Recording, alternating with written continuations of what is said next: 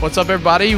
Welcome to the MXU Video Podcast, episode five. Cinco. Five. We've made it to five. We made it to five. I wonder if anybody's still listening. Will we make it to 10? I don't know. It'd be funny to see. That's true. Yeah. We should have like things we do. At, anyway, maybe the people can tell us like what should we should do at like each little mile mark. Slide into Jeremy's DMs. That's right. Yeah, there we go. Um. So how's everybody doing? Oh, we're at Philo. Live from Yes. Philo. Philo. Philo. So if Set you know, up by the Ross booth. Yeah.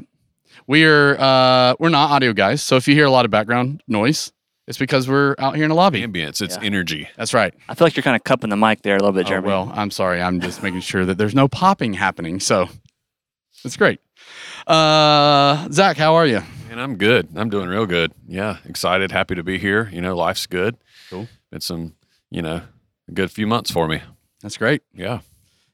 Been a lot of traveling lately, right? NAB, Yeah. now Philo, It was it was nice to to- go to NAB in person, see everyone. Yes, amongst the people. Yeah, it was good. It was good times. Uh, Nobody can ship anything though, so it wasn't a lot of, it's lot of not a lot of good uh, announcements. chip what, any highlights from NAB?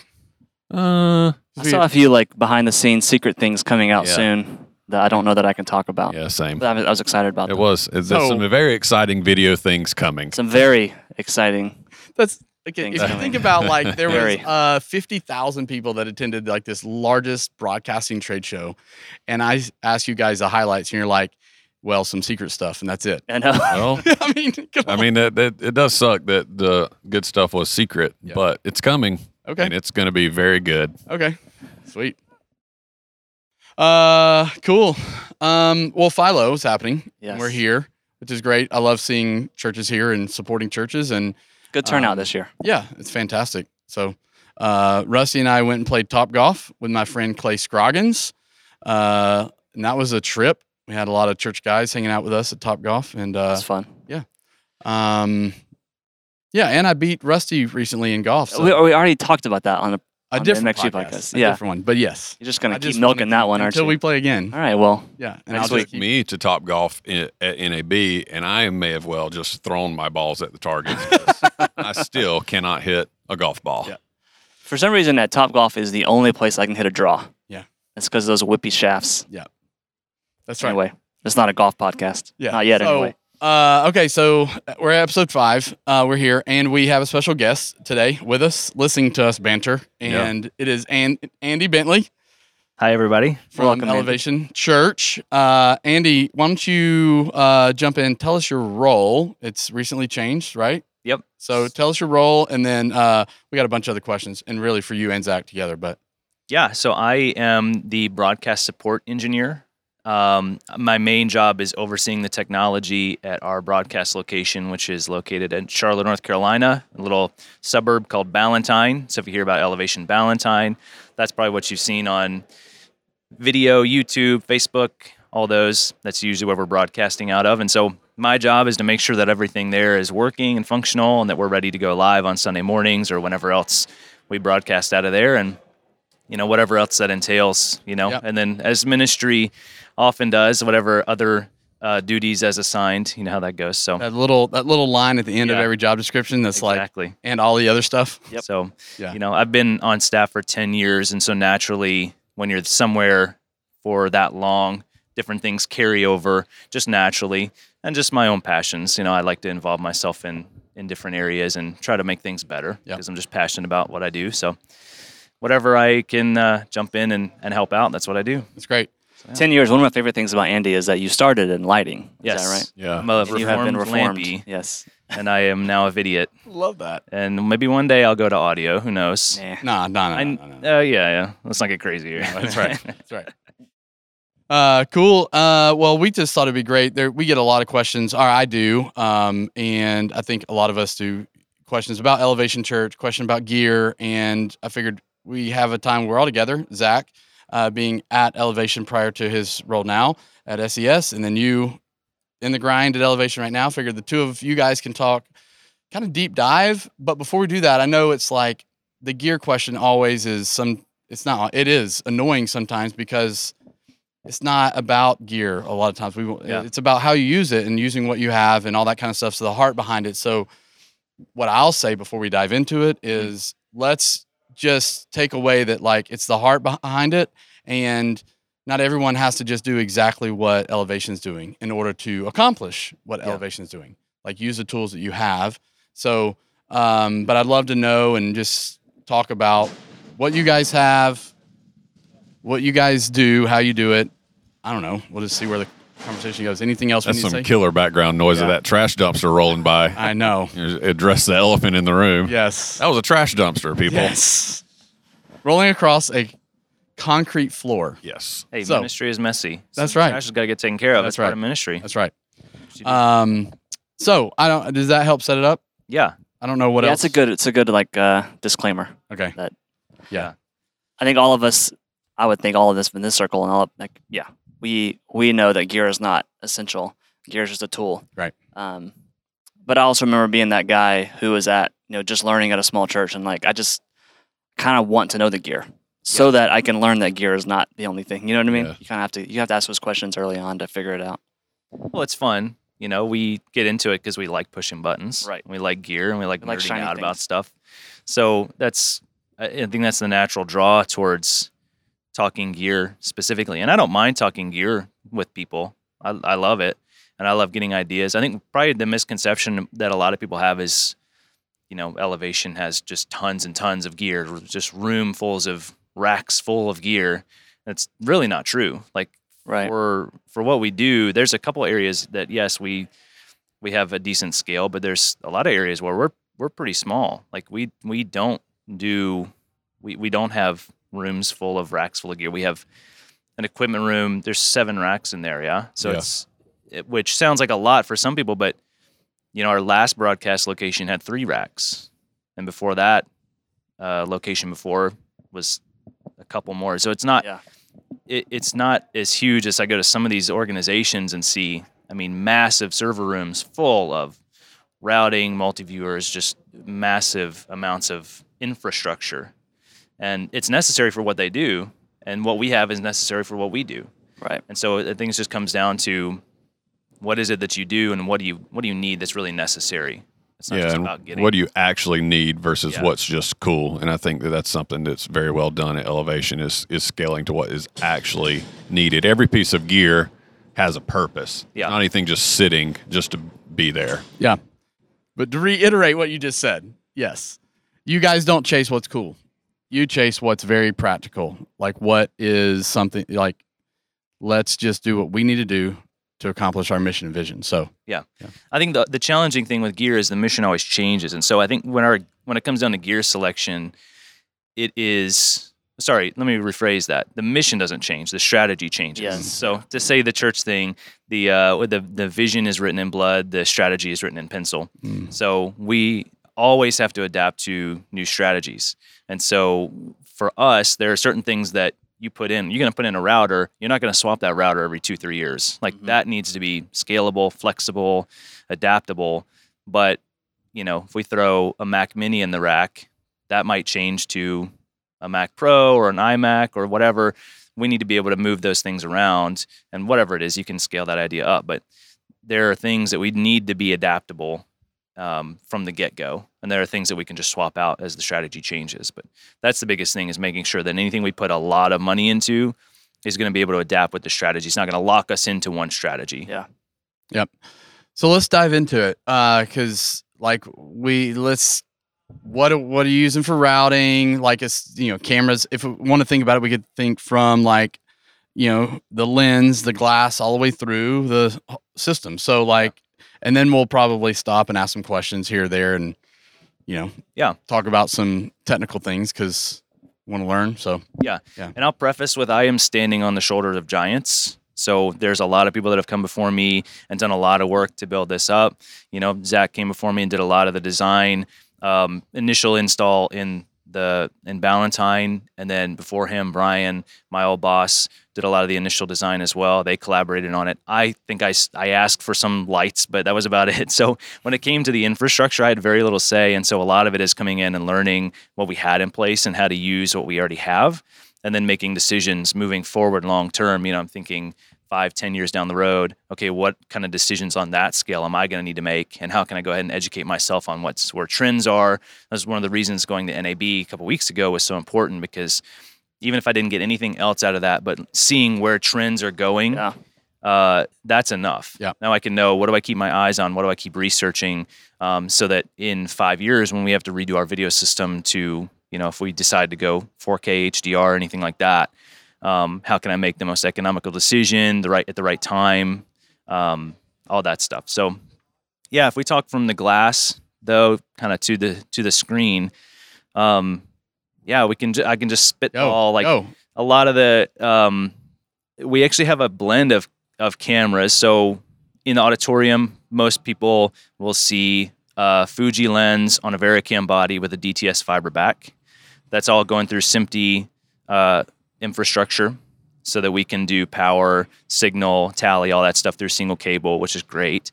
Um, the fun thing is though, for online, we're still using some decade and a half year old uh, Panasonic 3500s Ooh. that we had from Wow. the old, old, old broadcast. You mean you're location. mixing stuff together? Yeah, we are, Look at that. but by location. So Yeah. outside, we'll use some 3500s for the pre-experience for online, where it's a totally different segment, totally different feel. Right.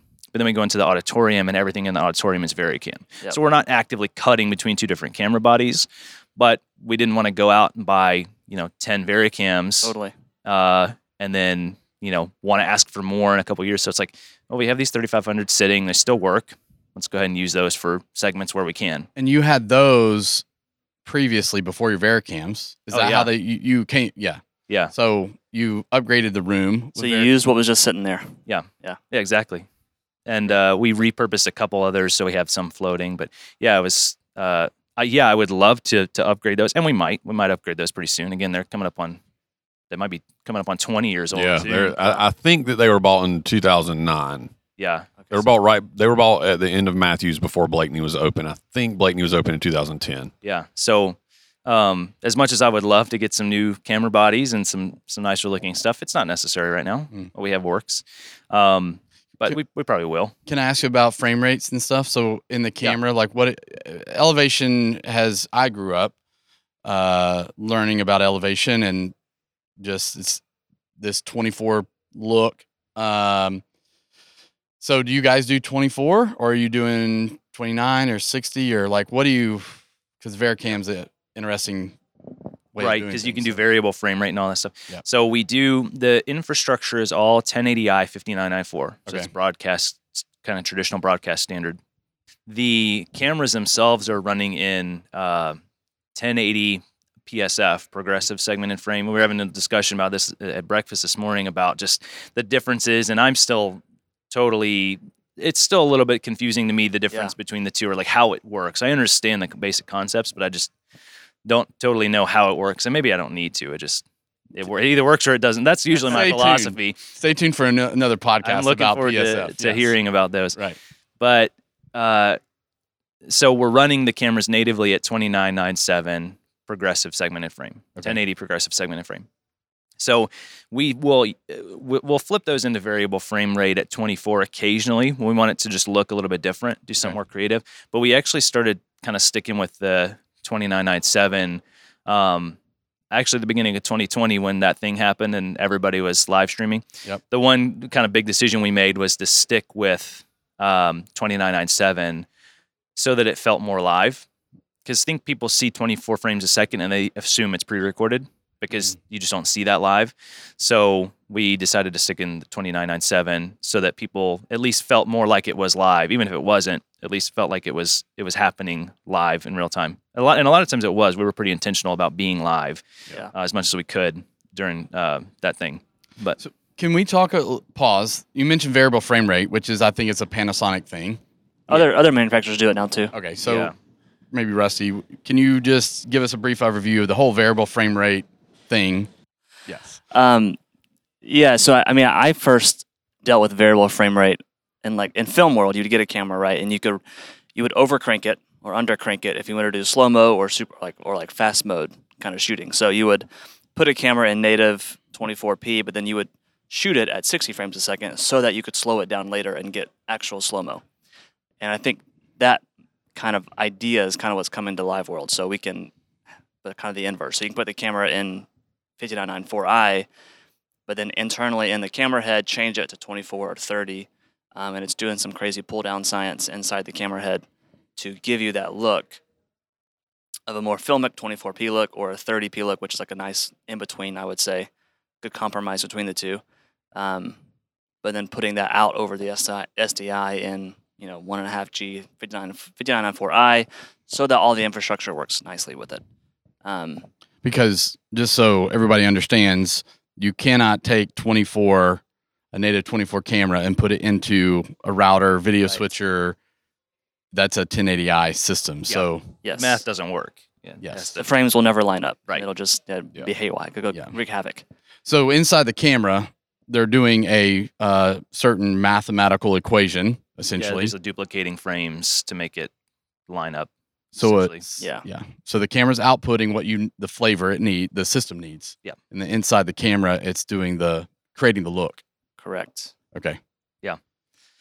Yeah, which is a cinema camera thing. Now moving into broadcast cameras. So the 3500s mm-hmm. don't do that. Mm-mm. That's what I think. Right. So Yeah. they have that that live sports broadcast, you know, look, which again, for the context of where we use them is fine. Yeah. It's totally fine. Yeah. Because we use them for separate, totally separate segments and totally separate rooms. Um, and it works great. It's economical. They function, you know. Yeah.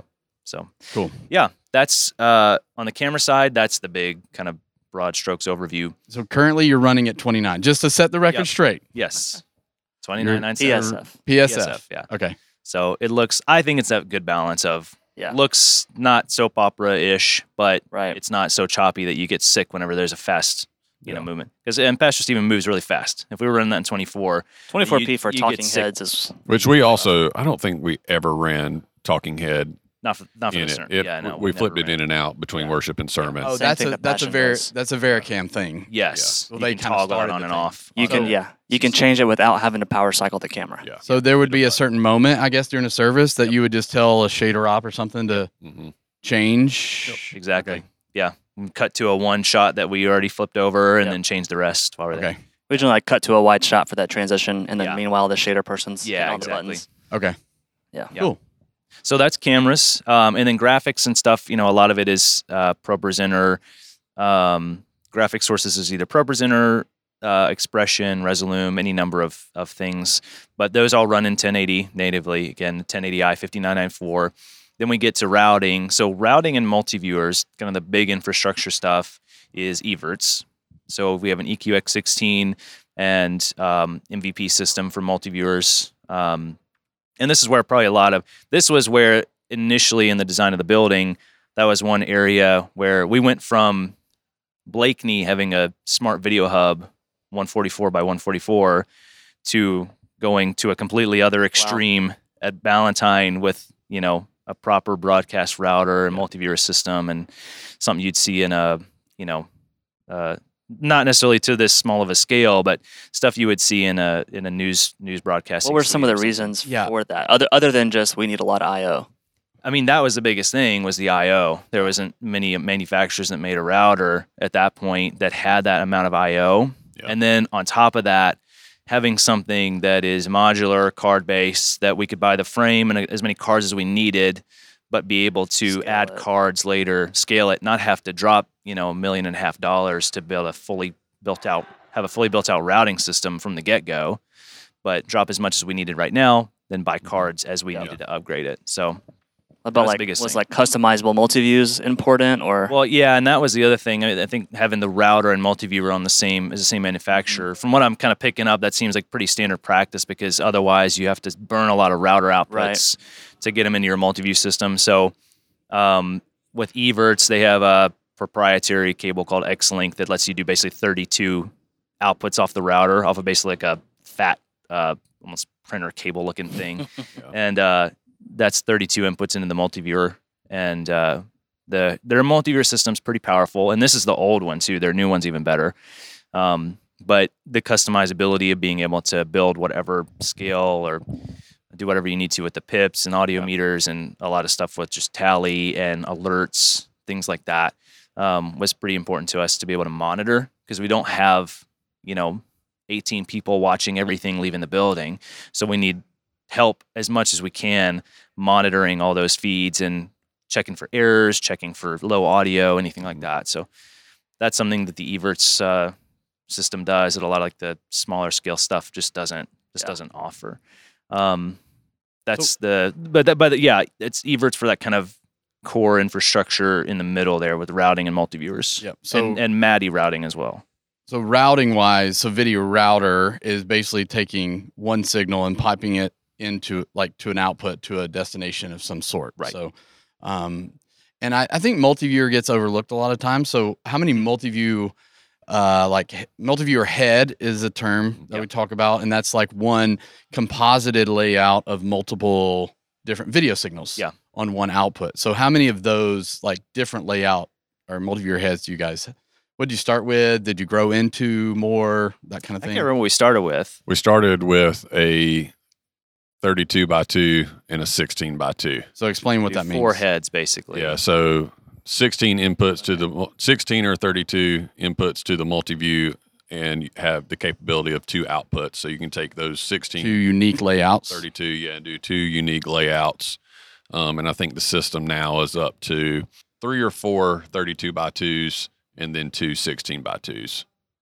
So whatever that equals out, it's like a hundred and something pips. Interesting. the- you have to be kind of strategic about those 32 inputs on each head. Yeah. Okay, yeah. It's not always I need 16 on this one, 16 on the mm-hmm. other one. Sometimes Yeah. I need 20 on this one. That leaves me only 12 on the other one. So I got to be careful about, Yeah. you know, if I share too many. So And then Right. there's a couple of them that just the second output's not even in use. It's just was strategically done for Yeah. for one Yeah. display Yeah. and has however many pips on it. So Yeah. getting into a like our enterprise level or broadcast level router platform allows you to have these type of upgrades where you like scale into Yeah. more yeah. as you grow. I, I I remember a, a passion conference, right? We have a we bring in a big TV truck, and the systems in those trucks is pretty impressive. Mhm. Yeah. You start asking about how many multiviews can we make, and they throw out a number that's Yeah. like mind blowing. Mhm. Right. It's pretty awesome. Yep. All right. So Evertz for multi-view and routing. Yep. And you mentioned uh MADI audio. So you have Yep. MADI coming from your audio system, I guess. Yeah. So uh, off the top of my head, I can just throw out. I mean, pretty much any any video source that needs audio routed to um, routed to the consoles goes through. Um, and the the Evertz router has specific cards for embedding and de-embedding. So you can uh, any inputs that go into that, those uh, audio channels are accessible to the MADI router. And then we've got MADI inputs and outputs on um, all the desks, monitors, broadcast, front of house, um, broadcast A2, which is basically all video, host mics, anything specifically for online. Um, so, but this isn't an audio podcast, so I'm not going to go any further into that. Well, I will But say the routing side of it, yes. You lost me at audio, routing, at yeah, MADI. yeah. Well, I was going to say one thing is so your audio system is at 96 or 48 because we get that all the time. Oh, 48. At 48. Yeah, yeah. Okay. Because So- the video system will always be at 48. So I know that's a big thing every now and then, particularly as video world and audio world c- continue to get closer and closer together. Yeah. So, uh, Right. especially now in digital audio world of AES 67, 2110, MADI. So, yeah. Yeah. Yeah. I mean, it's the, uh, and this is kind of off on a rabbit trail of the cost versus payoff thing. Yeah. You know, the resources it takes to do 96K in terms of when you're capturing hard drive space and um, when you're broadcasting the number of inputs and outputs and stuff that it scales down. It, and if you put a normal person in front of two different mixes, one at 48 and one at 96, I don't know how many people could tell the difference. I know I can't, and honestly, that's how I make all my decisions. Yeah. I can't hear a difference, so you know. Yeah. Uh, but yeah, so 48k, and a lot of like YouTube and Facebook, they they're going to crush that down to 48k Yeah. anyway. Y'all so bottleneck somewhere. it doesn't Yeah. matter. Live would probably be the only place you might be able to hear a difference if you have a really trained ear and you have a really good engineer and a really good PA and everything's tuned really well. So That's a um, good word. yeah. Um, all right. So, Switching. Switching. Yeah, Yeah. switching. So uh, that's where we get back to Ross. Yeah. We got a Ross Acuity. Heyo. Yep. Hey. So we uh we uh, we do have a lot of Ross infrastructure, um, a lot of open gear frames and cards, etc., all that stuff. But um, yeah, the Acuity is um, the main switching platform. We have that uh, configured for five MEs now. Um, the crazy Which, thing which is, is a lot. It is a, A lot of lot. MEs. It's a lot. The crazy thing is the crazy thing is the auditorium all runs off of one ME Okay. actually. Um, that's the nice thing about the Acuity is you can do split programs, and so we have uh, you can have eight keyers on one ME. We don't need that many for iMag, so we have uh, program A with keys one through four that drive iMag, program B with keys one through eight that drive the big center screen for graphics and scaled videos and stuff like that. So let me break that down for some folks. So every ME in, in a large uh, like format switcher, every ME has two mix engines. Yep. So we can do cut, auto trans, T bar, all that stuff. So uh, what you say in program A and program B, that's basically mix engine one and mix engine two on ME one. Yes. Um, so people understand, like, get their head wrapped around it. Yeah. So you, a lot of people call it a split ME Yeah. function, and some other manufacturers have other, you know, names about it. But yeah, that's what you're using as one ME as two mixers. Yeah. Okay. So that's again, the Acuity gave us the flexibility to be able to say, hey, we can stick with this platform for a long time.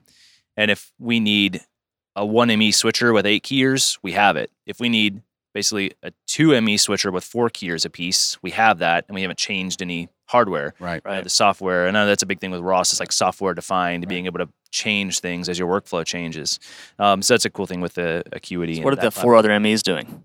Um, yeah, software online. You know, they're needy online over there. They need four more MEs. Now, so ME two, and and uh, Uh, this is where it's like again strategy. This is how it is now, but we're probably going into a season where I'm going to rethink some of this. So right now we have ME two driving any onset display. So if we have a display on that's having a Skype call or a splash or something on there, we'll drive that like from your ME. pre-show. Yeah, we'll Outs- drive that. outside of the auditorium on a set somewhere.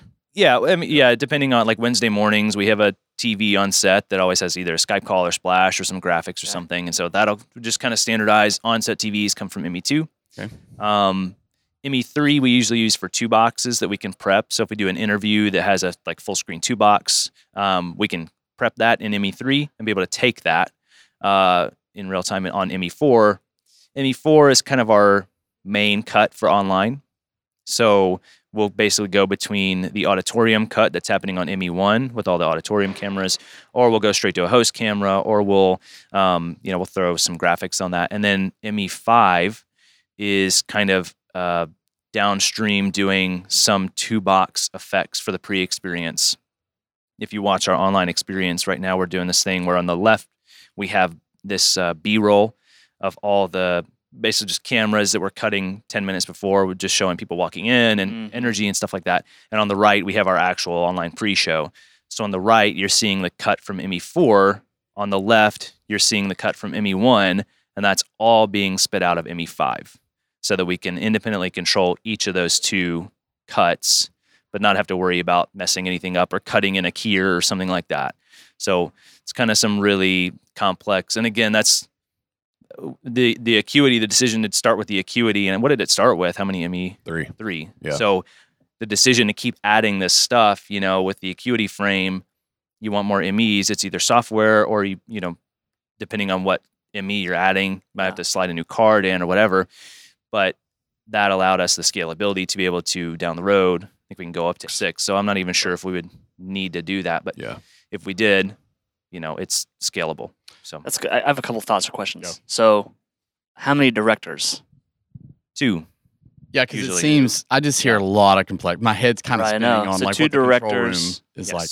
Are they also like and two TDs? Yes. Mm-hmm. Okay.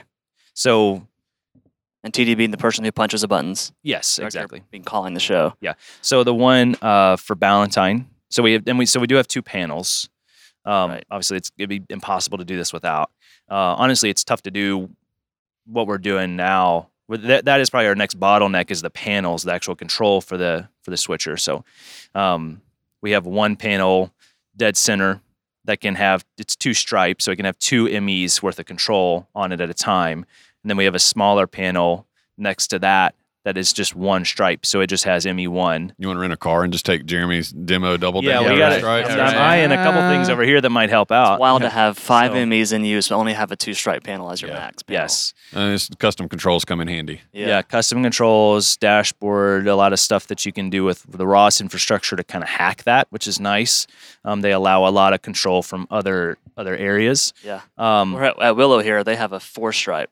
Yeah, Acuity. that's real nice. And then the extra little thing on top. Uh, Yeah, it's pretty aux- nice. Aux panel. Aux I will say that as you were talking, I was like admiring. I think it's really smart how you're kind of defining what MEs do. I think it's Mhm. really volunteer friendly. So Yep. they know ME3 is always used for this, and it's not chasing down what ME are we doing the two box on this Right. week. You know that that's that's really clever.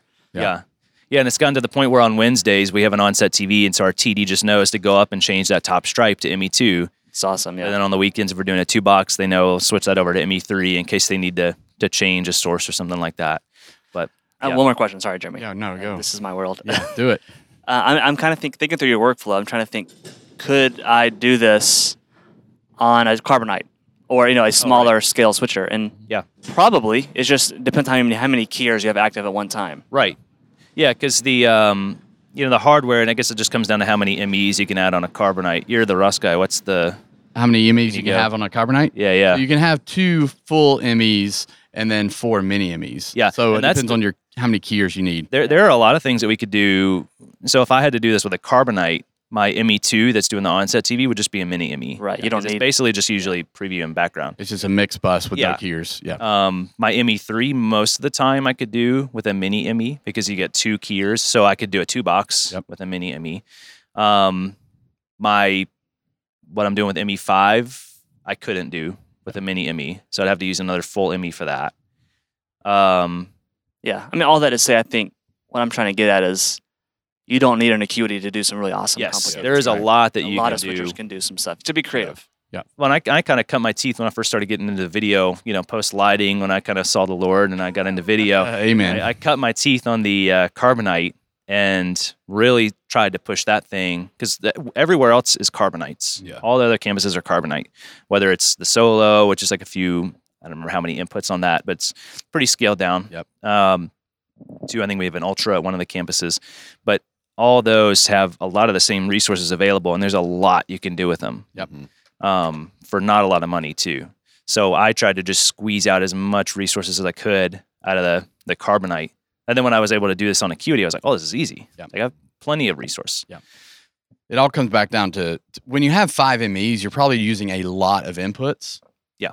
Concurrently or like simultaneously. So like what it comes down to a small small uh switcher versus large switcher, it all really comes down to um input count a lot of Right. So like our carbonite line and other manufacturers have a very similar where it's like very fixed IO. There's no upgrade. Like you can't just add a card. Yeah. So that's why things like Acuity and others, you can add inputs. So as you grow to the fifth ME, you're like, well, crap, I need 50 something inputs. I don't know how many Right. inputs you guys have on your switcher, which 60, 60, which are not all Yeah. in use, Yeah. but it can. it's all, not concurrent. Like you're not using all those sources at one time somewhere. right. That one time they were Right, all that in one use. time, that Youth That X thing time. that we did. Uh, we needed yeah, the we, bigger frame with 100 inputs. Yes. That's we squeezed a lot out of that thing and we were also doing you know i was dynamically changing bus maps and and having to get fancy with routing different inputs to the and that that's another point between the switcher and the router the the interconnection between the two other than the um a couple basically key sources and cameras one through six i think are hardwired to the switcher Mm. every other input on the switcher is routable so whenever i need to change the input on that uh, uh, whatever the source on that input, I can. It's because you're in your system, you have more than 60 sources. Right. Yeah, exactly. Which means you only have 60 inputs on your switcher, which means you have to basically you've installed tie lines right. hmm to have access to those more. So how many inputs do you have on your router? I About mean, 200 right Yeah. now. 200. So you have around there. 200 sources that may need to go through your switcher in any certain moment, Yeah. potentially. Yep. And so you have these tie lines that Yeah. give you that ability. Right. But I don't need to cut to any of those sources or all those sources At on the switcher. time. Right. yeah, Right. exactly. Right. So, um, yeah, but that's that's Acuity World, and then um, kind of once we go from there to delivery, um, there's a million different directions I guess we could go. What I see, and I think a lot of folks who will be listening to the podcast, it's when we see elevation on the web, because we're Yeah. not in the room, uh, we're going to see a lot of, I call it whiz bang and like really cool engagement, like graphics and things that are happening in the way you're doing engagement with graphics and different uh, Yeah. camera sources at the same time. So, what's doing all that? Like, what's doing the compositing? What, do- how, what's doing what we see? Are there. you just trying to push XPression right now? No, no, Oh, no. really? I, no, I'm just boxes, I trying to say that's what we see. I, You do see a lot of XPression. You try also to see a lot of ProPresenter. You see a lot of you see a little bit of everything. So you see everything from XPression, which is like the server grade broadcast industry standard um, graphics engine. I like to Um, think of it as like After Effects in real time. Yeah, that's a So, great way to put it. It, it really is because I and actually I gotta confess before I was a lighting guy, I was also a motion graphics guy. oh, So man. getting into XPression was really cool because I was like, oh, I can do this animation and I can do this these graphics in real time with with data that's changing dynamically. Somebody asked me the other day why why we use XPression versus like ProPresenter, and I was like, well, we we do use ProPresenter for lyrics. We still use it for scripture for a lot of things, but there are certain things that we do with a lot of dynamic data that we're pulling in from spreadsheets or changing on the fly. Like our graphics team is not going to make lower thirds for us every week with just a little bit different text and spit those out as PNGs. We just need to be able to type in this this person's name and be able to take it to air. So that's what XPression is really good at is really quickly dynamically changing data and pulling it mainly pulling it in from different sources. Especially like the, like the chat feedback stuff you guys do, right? So someone can Yeah. type something, you can type it in, and it'll show up on the lower third. And Exactly. Because a lot of that stuff you can also still do with ProPresenter. You can type Yeah. In a name slide and you can dynamically change that, stuff like that. But when it comes down to pulling data from the internet, from, like I said, Google Sheets that other people are managing, doing tickers and stuff like that, um, XPression is really good at that. And then getting into some really complex, I mean, we don't even use it probably at 10% of what you can really do with it, other than just kind of like distributing. We, have, we, we run a lot of outputs to be able to distribute those graphics to different uh, destinations. But uh, with stuff like they're using it for sports broadcasting and stuff like that, they're doing 3D graphics real time, and the team stats and are updating real time. Like usually when you see something like that, that's XPression. That's not somebody sitting in After Effects exporting 18 different, you know, team graphics in real time. Yep. So yeah, that's why we use XPression, um, and that's what a lot of the kind of fancy stuff you see is. But like I said, ProPresenter for it has its place as well. Resolume Arena, you know, we decided not to go with a big media server like Green Hippo or D3 or something like that a while ago, because again, it was the last time we did that, the hardware was obsolete in a couple of years, and then it was going to be eighty thousand dollars to upgrade that, and so I was like, well, this is pretty low impact. I mean, it's graphics on a big LED wall. But at the end of the day, we can bail out of that if we need to. So I'd rather just buy some off the shelf hardware and some software that's like a few hundred bucks that has just as much flexibility as I need and do creative graphics from that.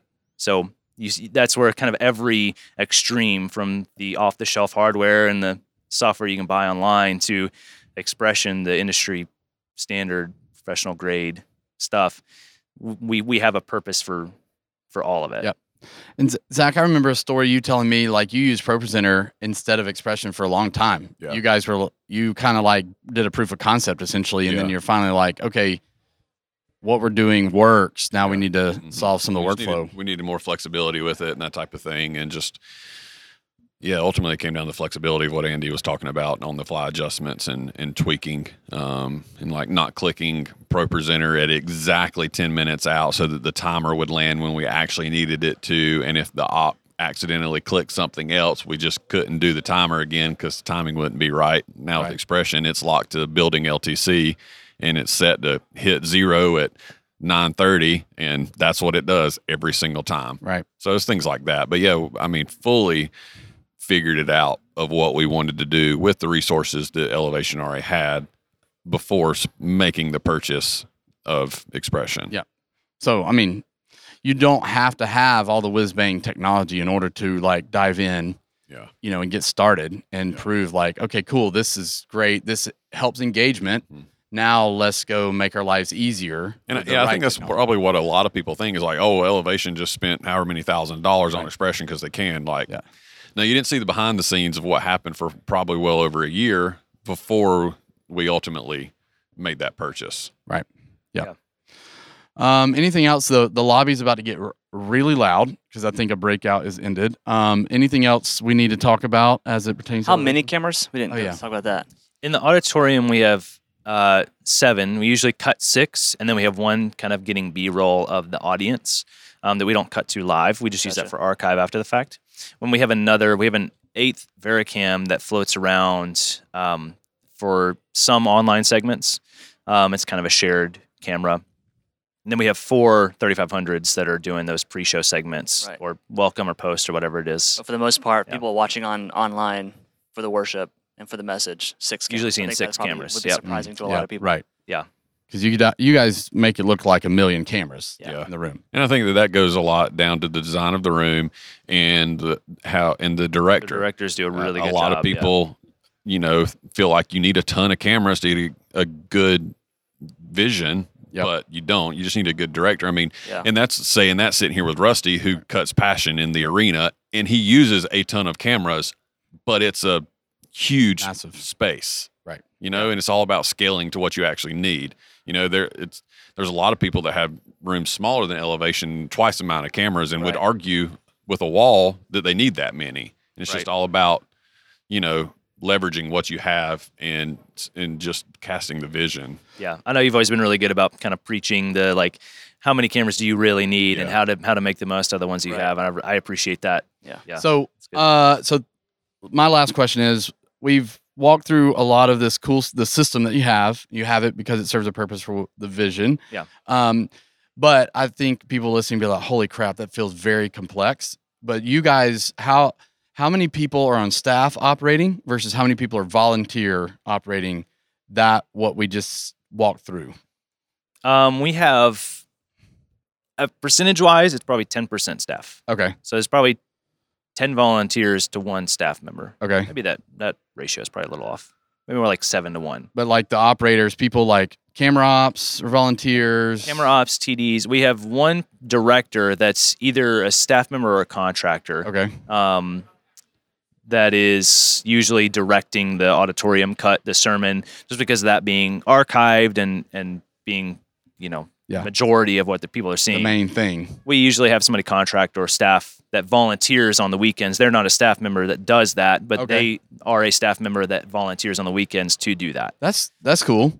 Yeah. So they're a staff member, but their Sunday v- director job is not their position. Right. Got it. Yeah. We do not have a staff broadcast video director. That's great. I mean, that, that's awesome for Yeah. people to know. Yeah. Yeah, we have um, uh, either a staff member or, volun- or a staff member or a contractor running lighting, um, combination of staff contractors and volunteers running audio between those positions, and um, a couple of staff producers. Yeah.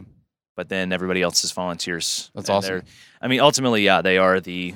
I, I, I hate doing anything like this without mentioning how important they are Yeah, to sure. to who we are and what we do because I mean obviously we we couldn't do it without them and they bring really good attitudes too. Like there's Yeah. some there's some um some volunteers that have been there for decades at this point Mhm. uh that are um that are so committed and and they they encourage me honestly. Yeah. I see them Absolutely. walk in on Sundays and I'm like, man, if their their level of commitment yeah. challenges me Excited to, be there. yeah, That's to awesome. bring even more. So All right. So if people want to get in touch and learn more about elevation, uh, what you just said is awesome. I think people need to learn from you guys about your volunteers, how you lead them, and all that kind of stuff. I think it's awesome. Um, they'll follow you on Instagram.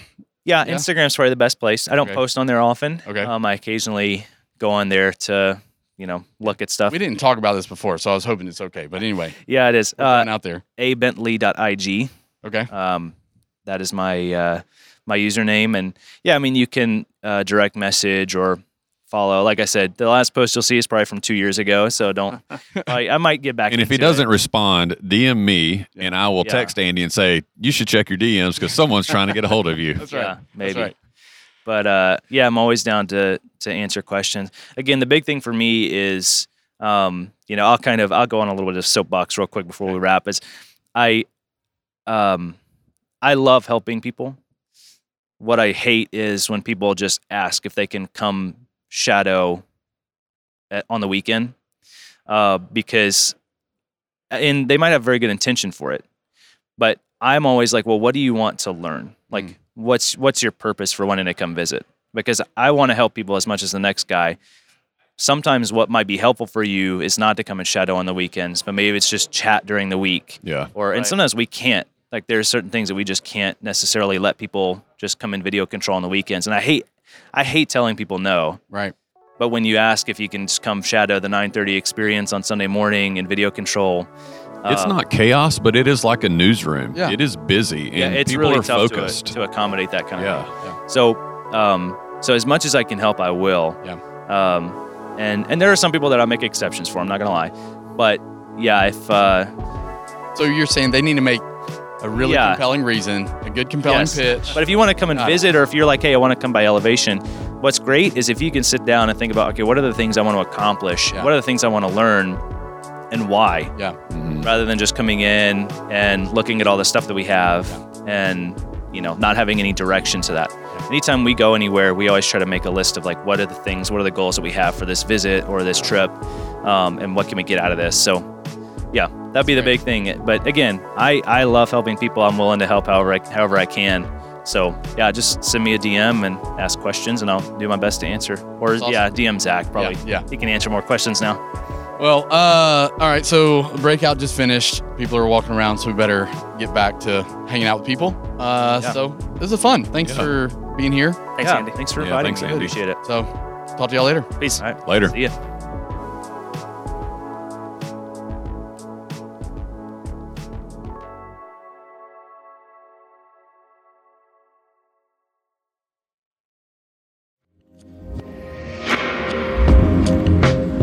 Seen or heard anything from MXU, you've probably gathered that we care deeply about helping you create healthy teams. We know that you have a lot on your shoulders, but you don't have to bear it all alone. MXU can come alongside you to help you recruit volunteers and bring them on board in a healthy way. With our platforms, you gain back valuable ministry time as we take over the bulk of training from entry level to advanced concepts in audio, video, and lighting. Keeping your team healthy should be a priority at any church, and a healthier team means a healthier you. Start building a healthy team at getmxu.com.